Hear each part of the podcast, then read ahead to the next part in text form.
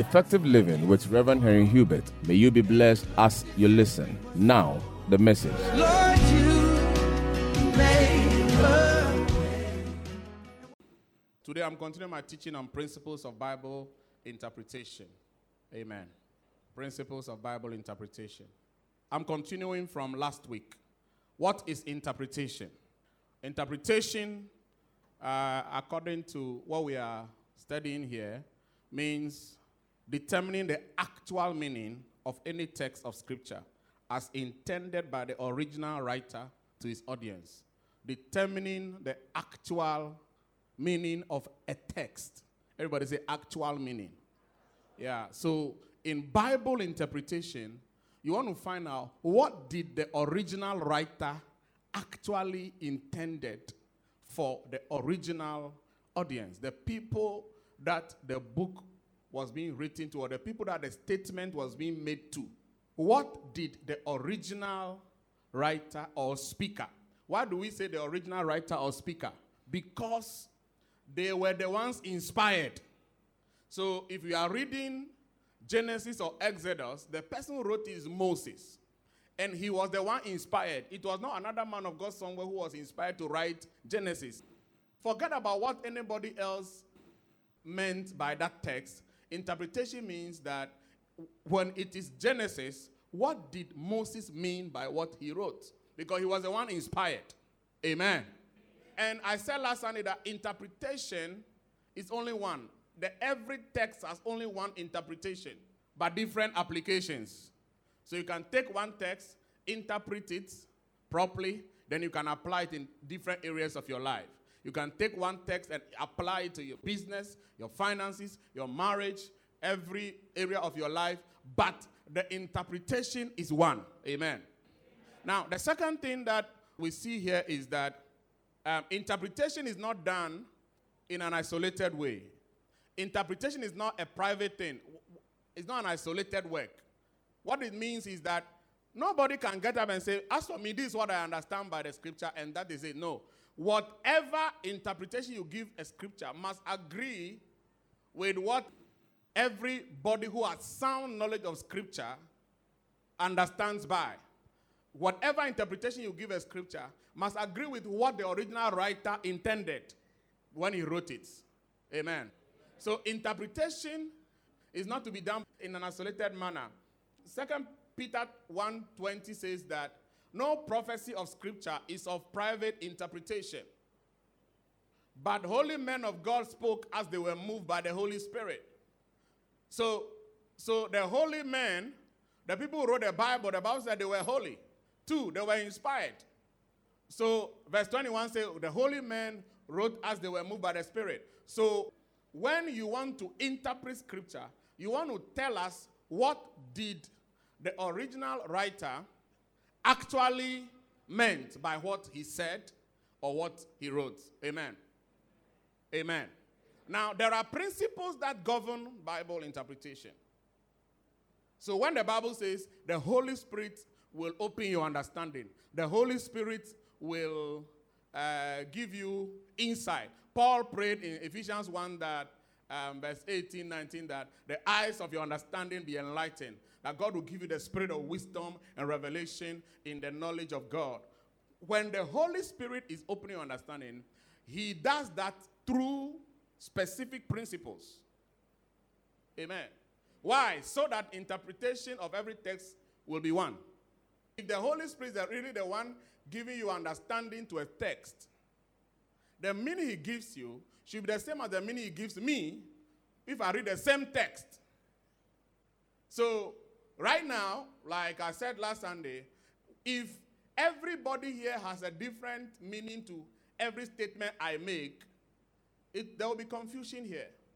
And God is not a confusionist. Amen? So the Holy Spirit works through specific principles to bring interpretation to us. And Peter said that in 2 Peter 3, verse 14, he said that from verse 15, he said that, verse 15, he said, and consider that the long suffering of our Lord is salvation, as also our beloved brother Paul, he was referring to Apostle Paul, according to the wisdom given to him, has written to you, as also in all his epistles. An epistle is the letters that are written by the apostles to the churches. Inspired letters, actually. An epistle is an inspired letter written. So if you take your pen and paper and write a letter to another church, it's not the same as the one Paul wrote because Paul wrote under inspiration. Amen?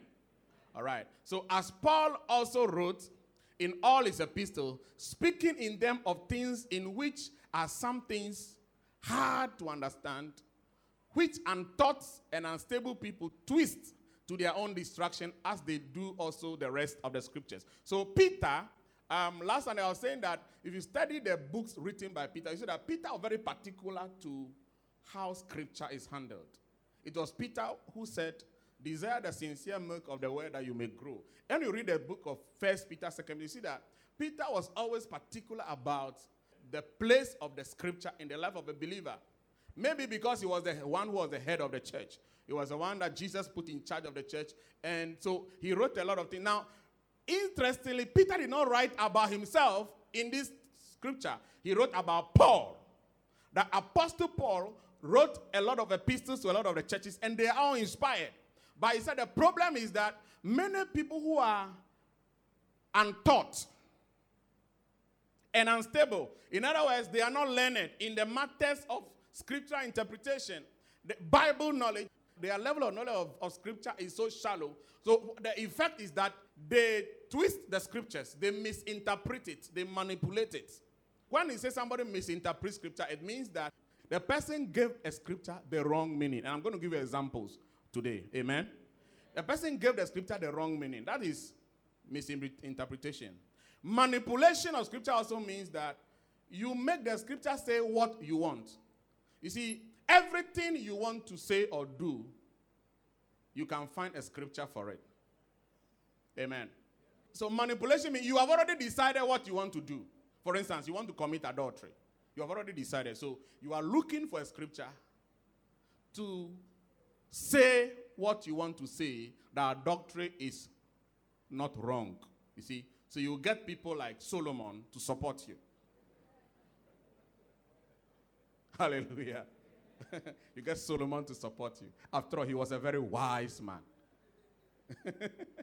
Amen. Amen. The Peter said, the problem in the church is that untaught and unstable people they twist the scripture. But when people do that, the net effect is that they themselves get destroyed. Is that they twist it to their own destruction as they do also the rest of the scriptures. So this year, my prayer and my strong desire is that we're going to stay with this subject until every member of the church can be able to conveniently critique any text that somebody is playing with and messing around with. That when you hear preachings on radio, on TV, or anywhere, or even in this church, whether it's myself or another pastor or another zealous brother, you know, who comes and say, I've got a revelation, you know, and, and then he begins to say some weird things. You need to be able, as a child of God, to know that this one is wrong. Amen. So, what does that scripture tell us? It tells us that we need to be taught how to interpret scriptures properly. Is that correct? Yeah, we need to be taught. And we need to continue to learn it. Amen. It's a continuing practice. When I finish teaching this, I'll let you know that it is not everything in the Word of God that I know now. I'm still learning a lot of things. Why? Because the Bible is God's book and written by God. And He put His mind there. You can never know everything, but you must know a lot. And you must know enough to make you successful and keep taking you forward. Amen. And everything new that you learn, you must subject it to proper scrutiny to, to tell yourself that this thing is biblical. Anywhere you go, they take scripture and give it to you. That this is in the Bible. Go and do it at home. You should be able to take that scripture they gave you and subject it to proper examination to see whether the interpretation of the text is the same as the application they are giving you to go home and execute. I'm going to give you three important principles that help you to interpret scriptures. Three. Three. The first one is what we call the principle of simplicity. The second principle is the principle of harmony. Uh, let me give you a brief on each of them and then I'll explain. Now, principle of simplicity means that every word in the, in the scripture is not coded.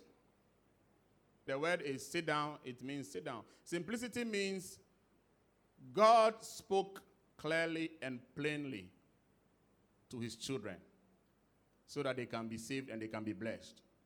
So the Bible is not a coded message. It is not, it's not a mystical book that you need to have spe- some special codes to explain. Every believer should be able to read the Bible and understand. Amen. All right. That is what it means. It means that if you can understand the Bible well, it begins with your knowledge of simple English. Today I'm going to teach you some scriptures that have been bastardized because the English words alone has dribbled people. So your knowledge of the English language, or if not, if you are not reading English language, whichever language you are reading, if it is Twi or Ewe or any language you are reading, you must have good knowledge of that language. So if you read a particular statement in the scripture, you don't understand it very well, talk to somebody else who knows English more than you. Or take the words, go to the dictionary, and try to understand simple. What does it mean? So I put the words like grammar, syntax, semantics. These are not difficult things. This is just English language. Semantics means meanings of the words that form statements in English. Syntax means the way words are structured to form sentences, proper structuring of words. And so you need to understand that when you are reading the Bible, you need to take your time to understand what is he saying. You know, there are some people, they, they think that the more mysterious you sound when you are preaching the Bible, the more knowledgeable you are. so people always want to sound mysterious. But the Bible is God's book to his children for them to understand so that they can be saved and they can be blessed. However, under this principle, occasionally we come across figurative expressions. Occasionally. I'll, I'll show you examples very soon. So, figurative expressions means that either the person is, is making a parable or he's making a statement that is not literal. That is easy to understand. Amen. Now, under this also, you need to consider what we call the form of literature. What kind of writing are you reading? The Bible has different forms of literature. Part of the Bible is pure historical records. When you read the book of Judges, Ruth, First, Second Samuel, First, Second Kings, First, Second Chronicle, you are reading historical accounts that have been verified to be accurate. Amen. The form of literature. Everybody say form of literature. So when you read a when you read a psalm, the psalm is not a historical account. Amen. The psalms, the proverbs, um, Ecclesiastes, uh, Song of Solomon, is not a historical account. It's not a narrative. It's not a prophetic book. They are how we call the poetic books. So you hear a book in the psalm saying that the mountains are clapping. You know, it doesn't mean that there is a mountain somewhere that has spiritual hands that they can clap. When you read poetry, those of you who have read poetry before, you understand.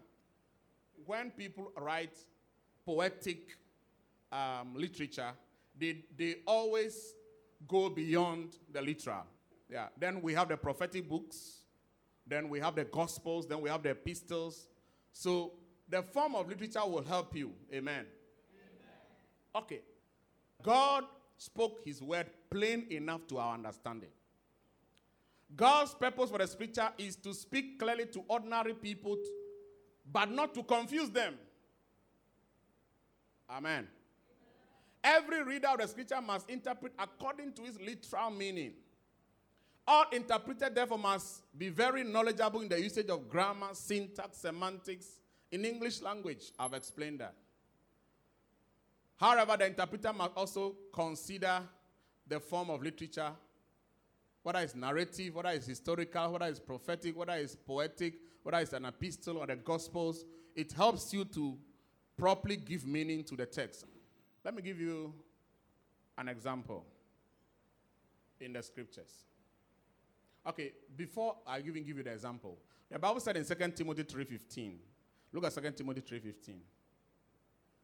It said, "And that from a childhood you have known the holy scriptures, which are able to make you wise for salvation through faith." You know, this Bible is saying that even children can read the Bible and understand. Hello? So buy Bibles for your children long before you buy them phones. Can somebody say amen to that? Amen. Yeah. Paul was telling Timothy that from a childhood you've known the Holy Scriptures. Amen? Amen? Yeah. So there is a lot you can understand by just reading and taking your time to understand the simple literal meaning, having good grasp of the English language, you can be able to understand. Amen. Amen. So let's look at John chapter chapter 7. Let, let's go to verse 37. Now, everybody read this for me. Ready, go.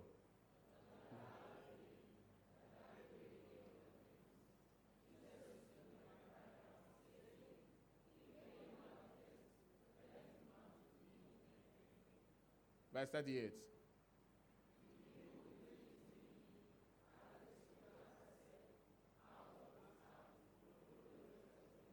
Amen.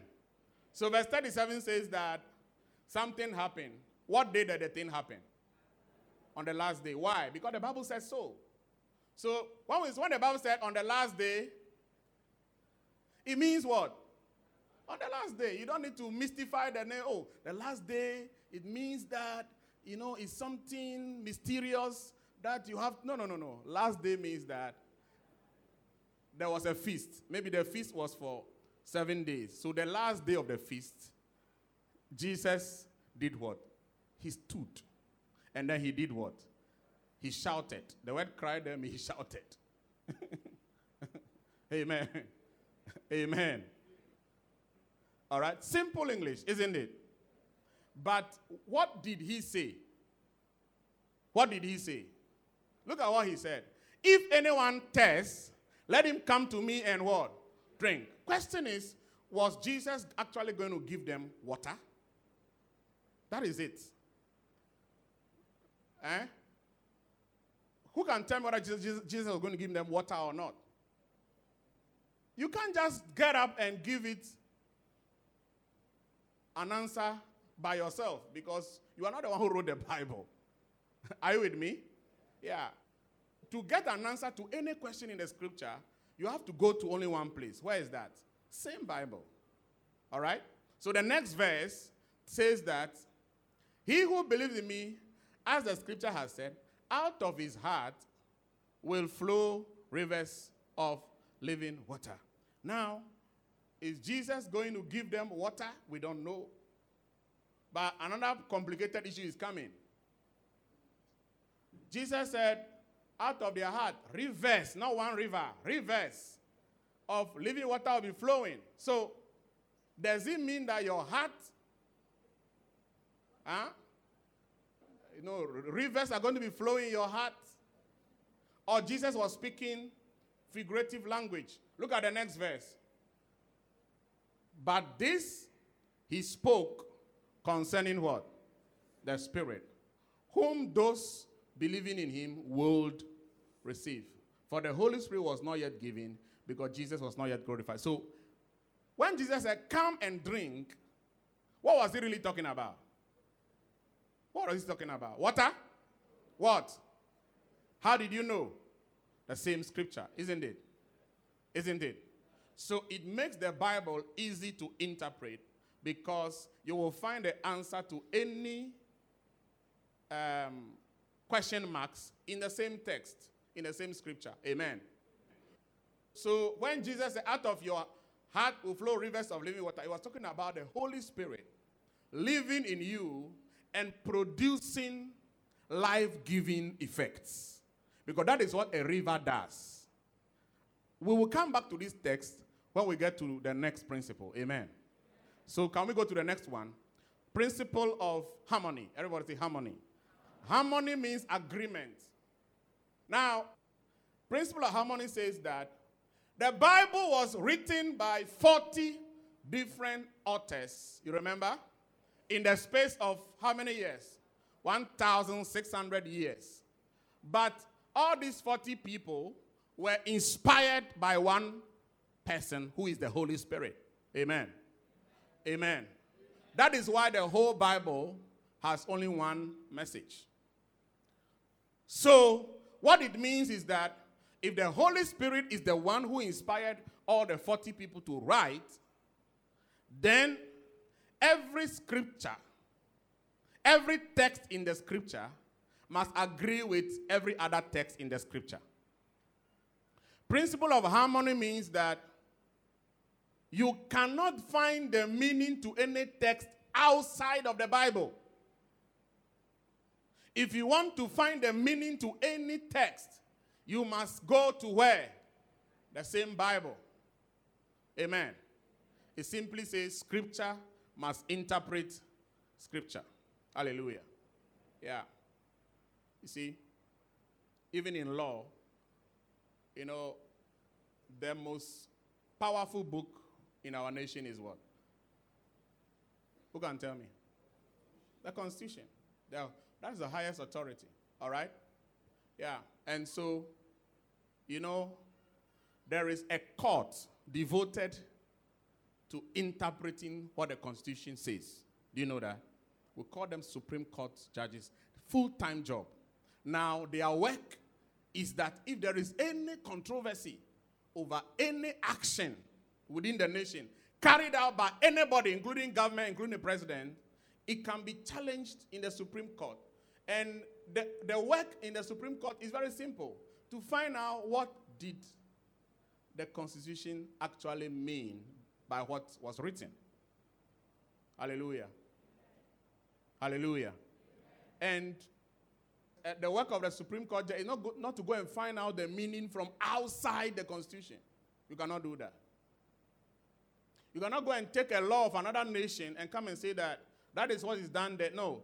If you are finding meaning to the Constitution, you have to look into it.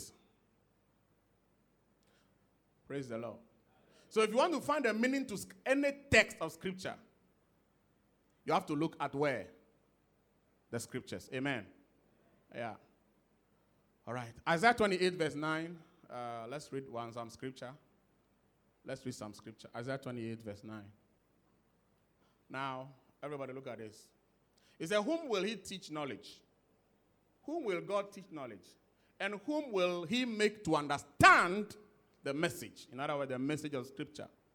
Those just weaned from the milk, in other words, infants, those just drawn from the breast, verse 10. For precept must be upon precept. Precept upon precept, line upon line, line upon line, here a little, there a little. Hallelujah. I like Isaiah. Verse 11, we've not, we are not done. He said, For with stammering lips and another tongue he will speak to these people. Stammering lips and another tongue he will speak to these people. Verse 12 to whom he said, This is the rest which you may cause the weary to rest, and this is the refreshing, yet they will not hear. So the Bible is talking about people who have despised the word of God, who are not making the word of God a standard for their lives. Amen? Amen? People who are misinterpreting scriptures, People who don't take their time to learn how to interpret scriptures. You know, you meet people tell you that, you see, this ministry work is a spiritual thing. You don't need to go to any school. Oh, yeah. You meet people like that. They tell you that all these pastors going to school, school, school, school, they are confused. They don't, they don't have any power. Hallelujah. Yeah. They say once you have the Holy Ghost, the Holy Ghost can give you any meaning to anything.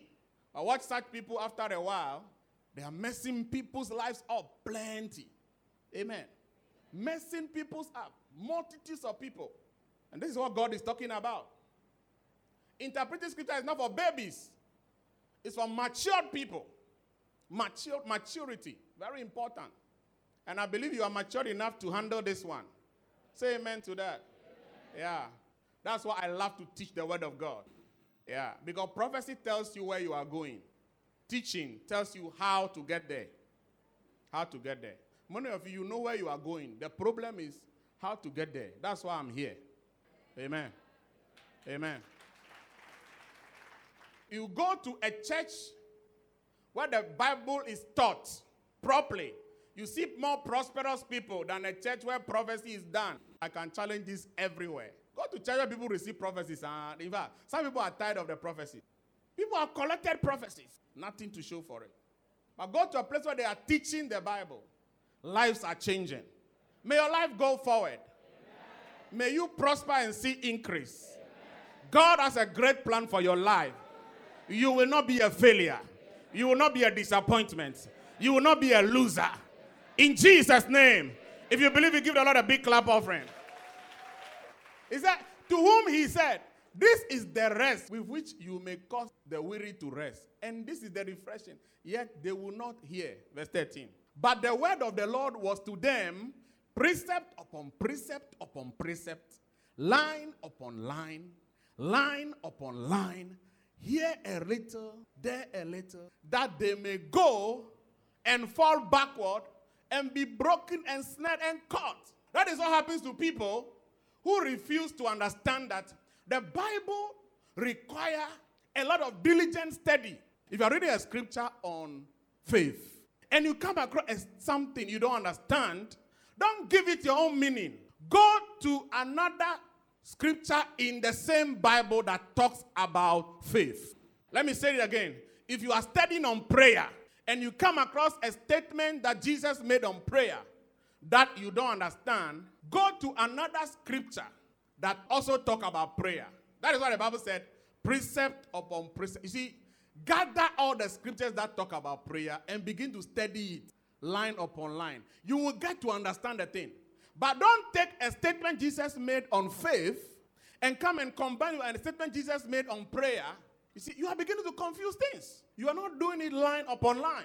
Don't take a statement Jesus made on um, marriage and come and apply it to a statement Jesus made on finances. It has to be the same subject, different scriptures from the whole Bible. They will bring you to the same destination. They will give you proper, accurate meaning. Amen. So the meaning of a text can only be attained in the scripture, not outside the scripture. Not outside. To determine the meaning of a text in scripture, compare the passage with all other passages in scripture that address the same subject in similar ways. So I've explained that. So if it is faith, all the texts on, on faith, you bring them together. Okay. Let the other passages explain what God means in that passage. Another important thing is that if you are doing Bible interpretation, pay particular attention to what Jesus said about that subject. And then, after Jesus, pay particular attention to what the apostles said on that subject. He said, Why do you say that? Give me Ephesians chapter 2, verse 20. Uh, let's read from 19. He said, Now therefore, you are no longer strangers and foreigners, but fellow citizens with the saints and members of the household of God. Say amen to that. Yeah, fellow members of the household of God. When you come born again, how many of you are children of God here? You are a child of God. Let me see. I'm seeing, I'm watching. Okay. I am also a child of God. You know what it means? It means you and I we are the same family. That's simple, isn't it? That's what Paul is saying. All right? Same household of God. We are no longer strangers or foreigners. Now, if you are a child of God, then you are entitled to hearing God speak to you. And we have said that the principal way God speaks is through what? Through his word. Amen. Verse 20. He said, That household, which we spoke about in verse 19, that household is built. He said, having been built on the foundation of what? The apostles and prophets. Jesus Christ himself being what? The chief cornerstone. So when it comes to the matters of faith, knowledge of God, our understanding of scriptures, the important thing is that Jesus is the cornerstone. Is that okay? That's not difficult to understand. God, He Himself is the Word of God. The beginning was the Word, the Word was God, the Word was God, the Word was God. And the Word became flesh and dwelt among us, and we saw His glory, the glory as the only begotten Son of the, of the Father, full of grace and truth. So He's the Word. So He's the cornerstone. Amen? Then look at the apostles. Why the apostles? Because they had first hand experience with him. They were there when he was teaching. Peter said, We have not spoken to, unto you fables, but we're eyewitnesses of the glory that manifested through him as he walks through the street of um, Jerusalem and Judea. We were there. Amen. So look at what Jesus said. Look at what the apostles said. Very critical. Amen. But very importantly, you have to make sure that if you are establishing a theological position, you have at least three different scriptures saying the same thing before we can recognize it as valid. We say, why are you saying that? Okay, Second Corinthians 13, verse 1. Let's read it. He said, This will be the third time I am coming to you. This is Apostle Paul talking. He said, By the mouth of two or three witnesses, every word shall be heard. Established, yeah. So he said, I got a revelation. All right, put it down. Then we need three more scriptures to critique your so-called revelation to see whether it's sound. If you go to 1 Timothy 1, Paul talks about talk to Timothy about sound doctrine. Sound doctrine means there can be false doctrines. Not everybody quoting a scripture is speaking the mind of God. And I, I want to talk about context. Everybody say context. Context. Everybody say context. Context means the place or the position of the scripture or a text, how a text relates to the rest of the Bible. Context simply means that if somebody comes to you to tell you that Pastor Hubert said you are not a serious guy, find out where did I say it? Why did I say it? Hallelujah. Why did I say it? In which environment did I say it? Under what circumstances? Were we cracking jokes when I said it? Or I said it seriously? You need to be able to situate what somebody is telling you properly. You know, most people have run into problems because somebody come to tell you something, you did not take your time to contextualize what you heard. Let me give you an example. When I'm preaching here in church, I crack a lot of jokes, right? Now, if you take the joke alone, all right, and you take it out there to go and play, you will misinterpret me. Because I crack that joke within a specific situation. You will need to let everybody hear the whole message that I preached and then make sense of the joke. But if people want to be vicious, what they do is they take only that statement because that is what they want to do. And that is what happens to a lot of men of God. And it happens to the Bible too. So, context means that every scripture is related to the whole Bible. So, when you take a scripture, don't take one text, one verse, and then misinterpret it and twist it and take it out of its environment, its context. So, how do we properly determine context? Let me show you. Two dimensions. The first dimension of context is the scriptural context. Amen. The second one is the historical context. We will look at the historical context when we look at the third principle, which is the principle of history. All right? So, scriptural context is, is talking about the text itself. The text. Everybody say the text. When I say text, I mean a Bible verse, a particular verse, or other verses, or a particular chapter. It, it depends on what you are reading. Like we just read, if any man is thirsty, let him come and drink. Anyone who believes in me, out of his belly shall flow rivers of living water. That is a text. Amen. But for us to make meaning to that text, like we did right now, we had to do what? Read other verses to get a meaning. And we have to also situate when Jesus said what he said, he said it at a feast, on the last day of the feast. I mean, all that is context. So there's something called a protext. Protext means the text that comes after the one you read. So it's not a big word, it's just a technical thing. Praise the Lord. I want you to know it so that when somebody is trying to bully you, you can tell him that you know the text, you know the protext, you know the pretext of the text, and you know the environment and you know the background. So you can tell him that this scripture is out of context. Hallelujah. Put your hands together. Yeah. We have the text. Everybody say text. Pretext. Protext. Wider context. When I say wider context, it means that you read, you have to read around the text to find out whether you can get the meaning. If you couldn't get it, read the chapter, the whole chapter. If you didn't get the whole chapter, read the whole book. If you go to the book of Revelation, for example, there are some scripture verses. If you don't read the whole of Revelation, you will never find the meaning. And if you try, you'll be over the bar. So we, we have something called a wider context. Let me show you examples of uh, context. The first one I want us to read is Satan himself. Let's go to the book of Matthew, chapter 4. I want to show you that not everybody who quotes scripture is speaking the mind of God. We are going to read from um, verse 5. Matthew 4, verse 5. Can we read it together so that nobody will say he didn't see it? No. Ready, go. Then the devil took him. He took who? Took Jesus up into uh, the holy city, set him on the pinnacle of the temple, and said to him, If you are the Son of God, throw yourself down, for it is written, He shall give his angels charge over you, and in their hands they shall bear you up, lest you dash your foot against a stone. Then Jesus said to him, It is written, You shall not tempt the Lord your God. Hallelujah. Is it not shocking? So I can tell that there are a lot of devils quoting scriptures. That somebody holding Bible does not mean it's of God. If it's of God, what he's quoting must be properly in context. Look at the devil. The devil was quoting a scripture to Jesus. Do you know that that statement is in the scripture? Who can tell me where it is? Who can tell me? Kwa. He said, He shall give his angels charge over you, and in their hands they shall bear you up. Where is it? Psalm 91, yeah. It's in Psalm 91. Satan quoted Psalm 91 to Jesus. Jump! Because it is written. If you jump, but did the Bible say if you jump by yourself, then God will give angels who could protect you? No. Angels are there to protect us. It doesn't mean I should go and stand in the middle of the road and said, I have faith and I'm standing on the word of God.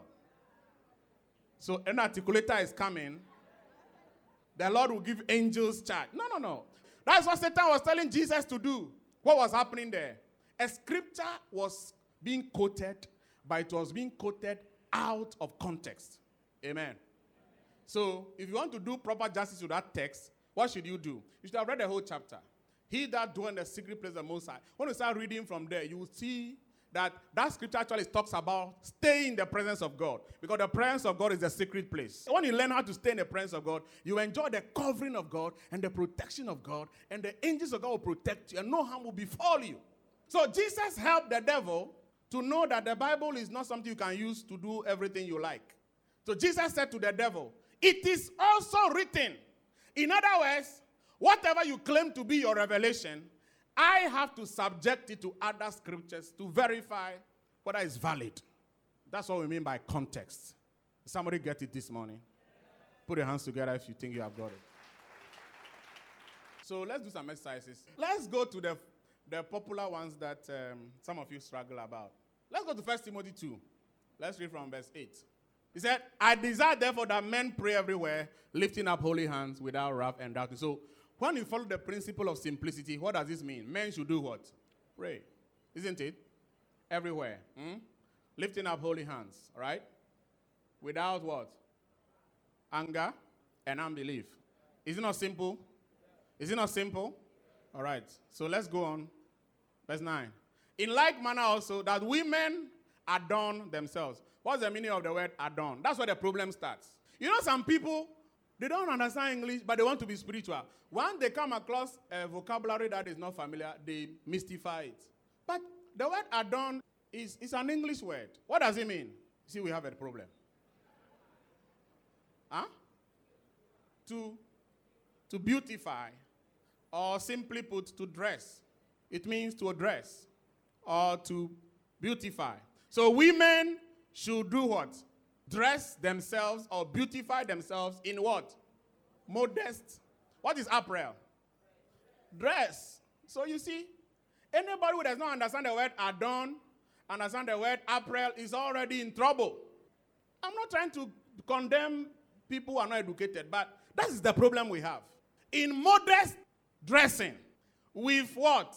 More difficult words, isn't it? Propriety. What's the meaning of propriety? Let's the English college begin to come out. Huh? Otherwise, we need a dictionary right now. Propriety means what? And sobriety. Yeah.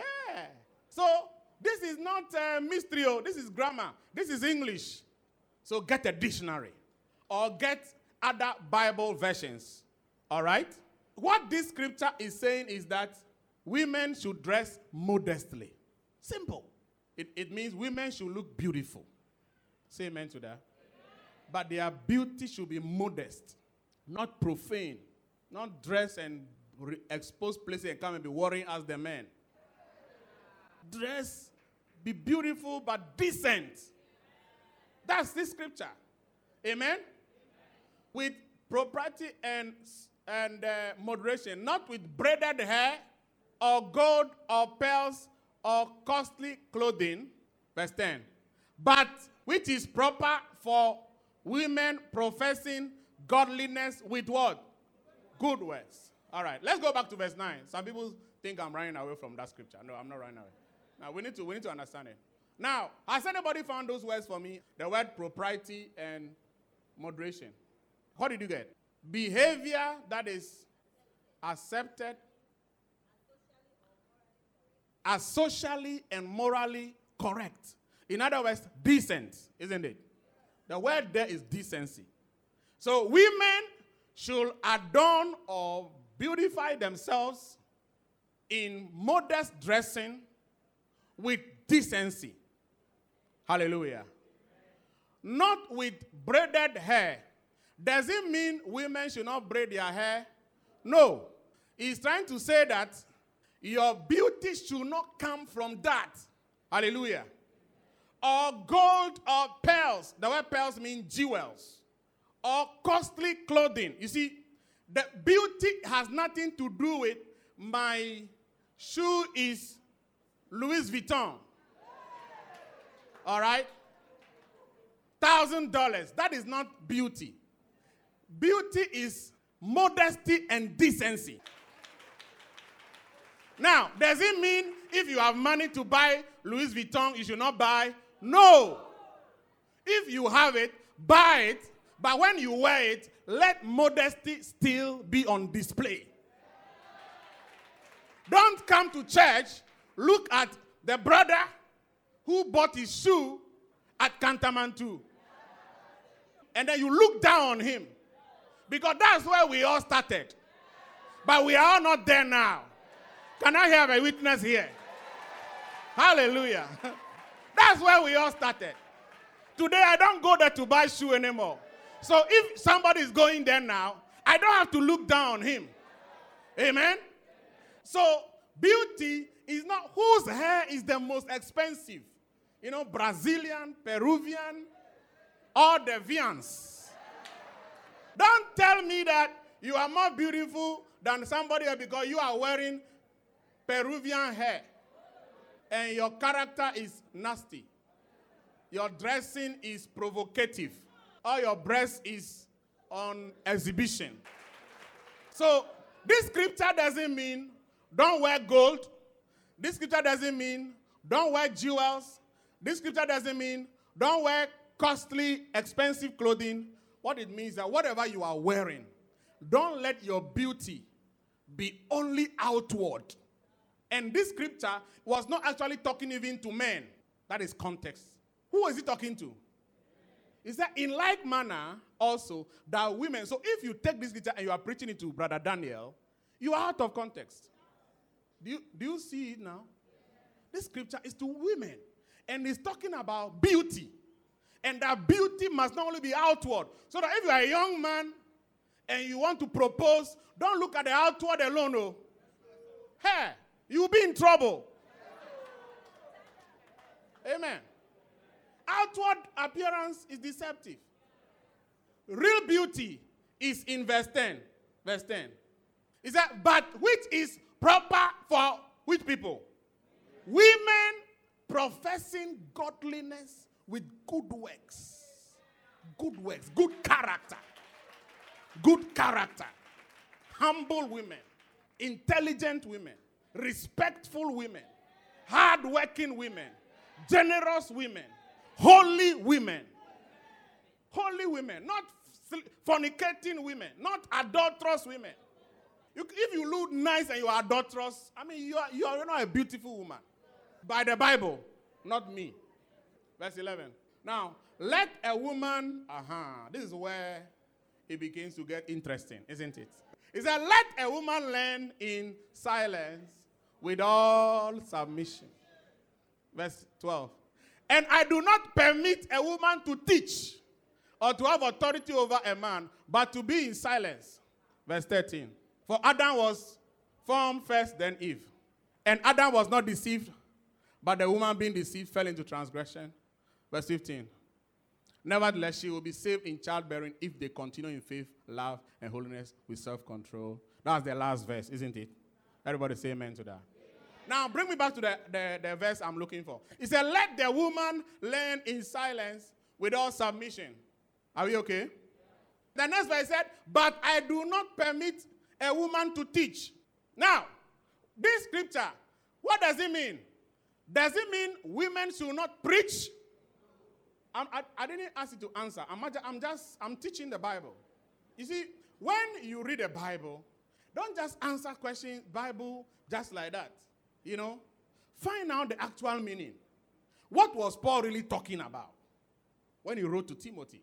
Was he saying women should not teach? So, what is this scripture talking about? This is where context comes in. The meaning of the text is within the text. Now, how do we get the meaning? What was Paul addressing here? Verse 11 again. Let a woman learn in silence with all submission. Verse 12. And I do not permit a woman to teach or to have authority over a man, but to be in silence. You know, this scripture Someone can take it to me. Women must not talk. They must shut up. The man must do all the talking. Verse um, 13. For Adam was formed first, then Eve. Now, first question is Adam and Eve, what was the relationship between them? They were husband and wife. So, what was Paul talking about? Marriage. This scripture. From verse 8. So, verse 8, Paul started talking about men must pray. He was talking about church. Verse 9, women dressing. It has to do with both church and house everywhere they are. Because beauty is not only in church, it's a lifestyle. Amen? Then he moved from there and came to narrow down on couples, marriage. That is why Paul did not leave us in suspense. He went further to give an illustrative support to clarify who he was talking about. So, Adam and Eve were married couples. Adam was formed first. First means what? He's the leader. That is why if you want to do proper justice to this, when you go to other scripture, the Bible said the husband is the head. The word head there means leader. Just as Paul said, Adam was first, and then Eve. So what does this scripture mean? It means that wives, every married woman, wave at me. The best advice you can ever have is here. Is here. Verse 12. Don't give your husband orders. Number two, don't take the man's place of authority from him. You do that, you will suffer. You will pay for it. Men hate one thing to be giving orders, to be disrespected. Take their place of authority. Do you know what caused the, the fall in the garden?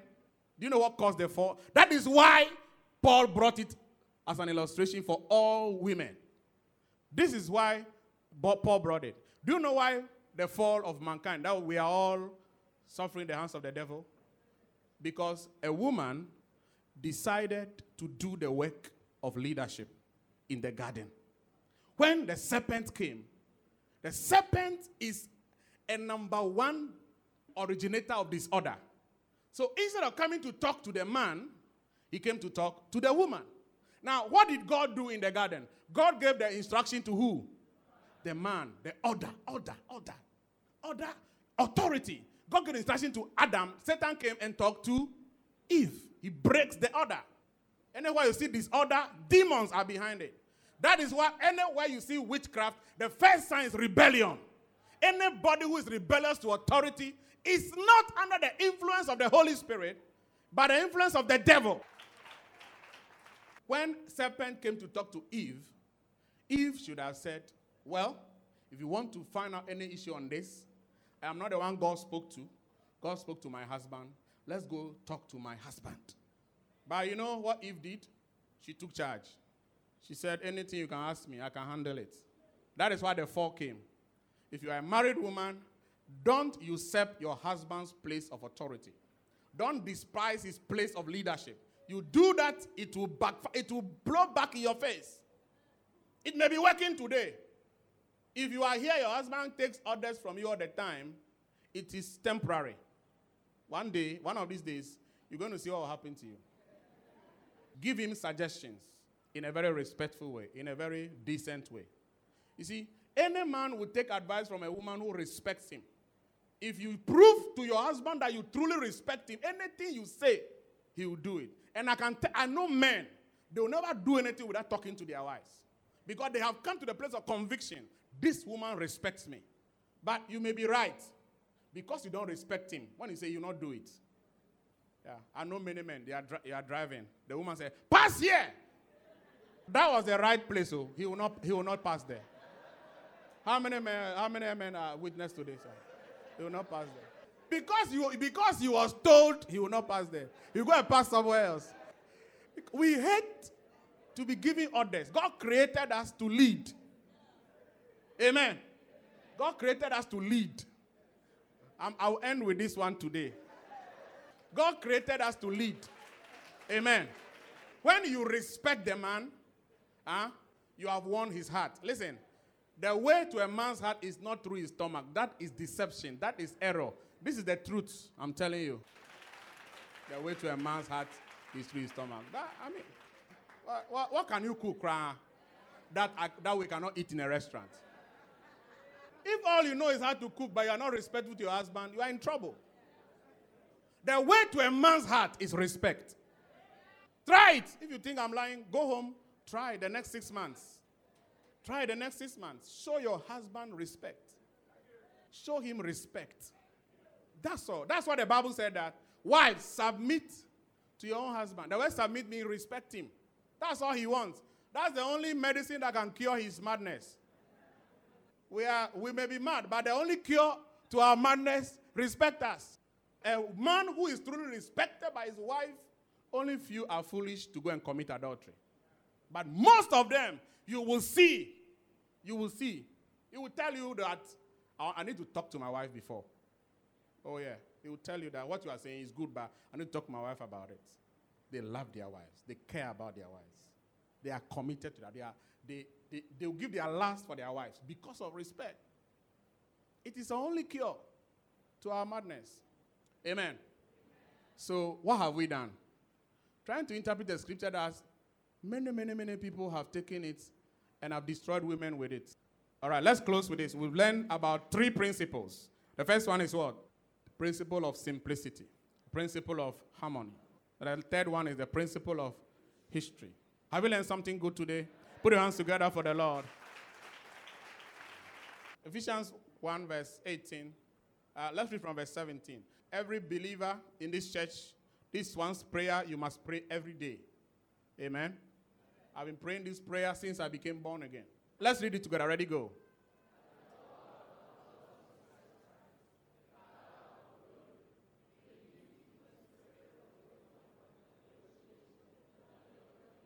Mm-hmm. Verse 18.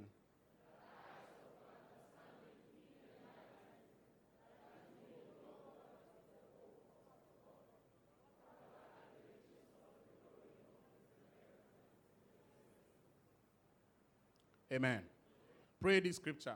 Now, Lord, give me understanding your word.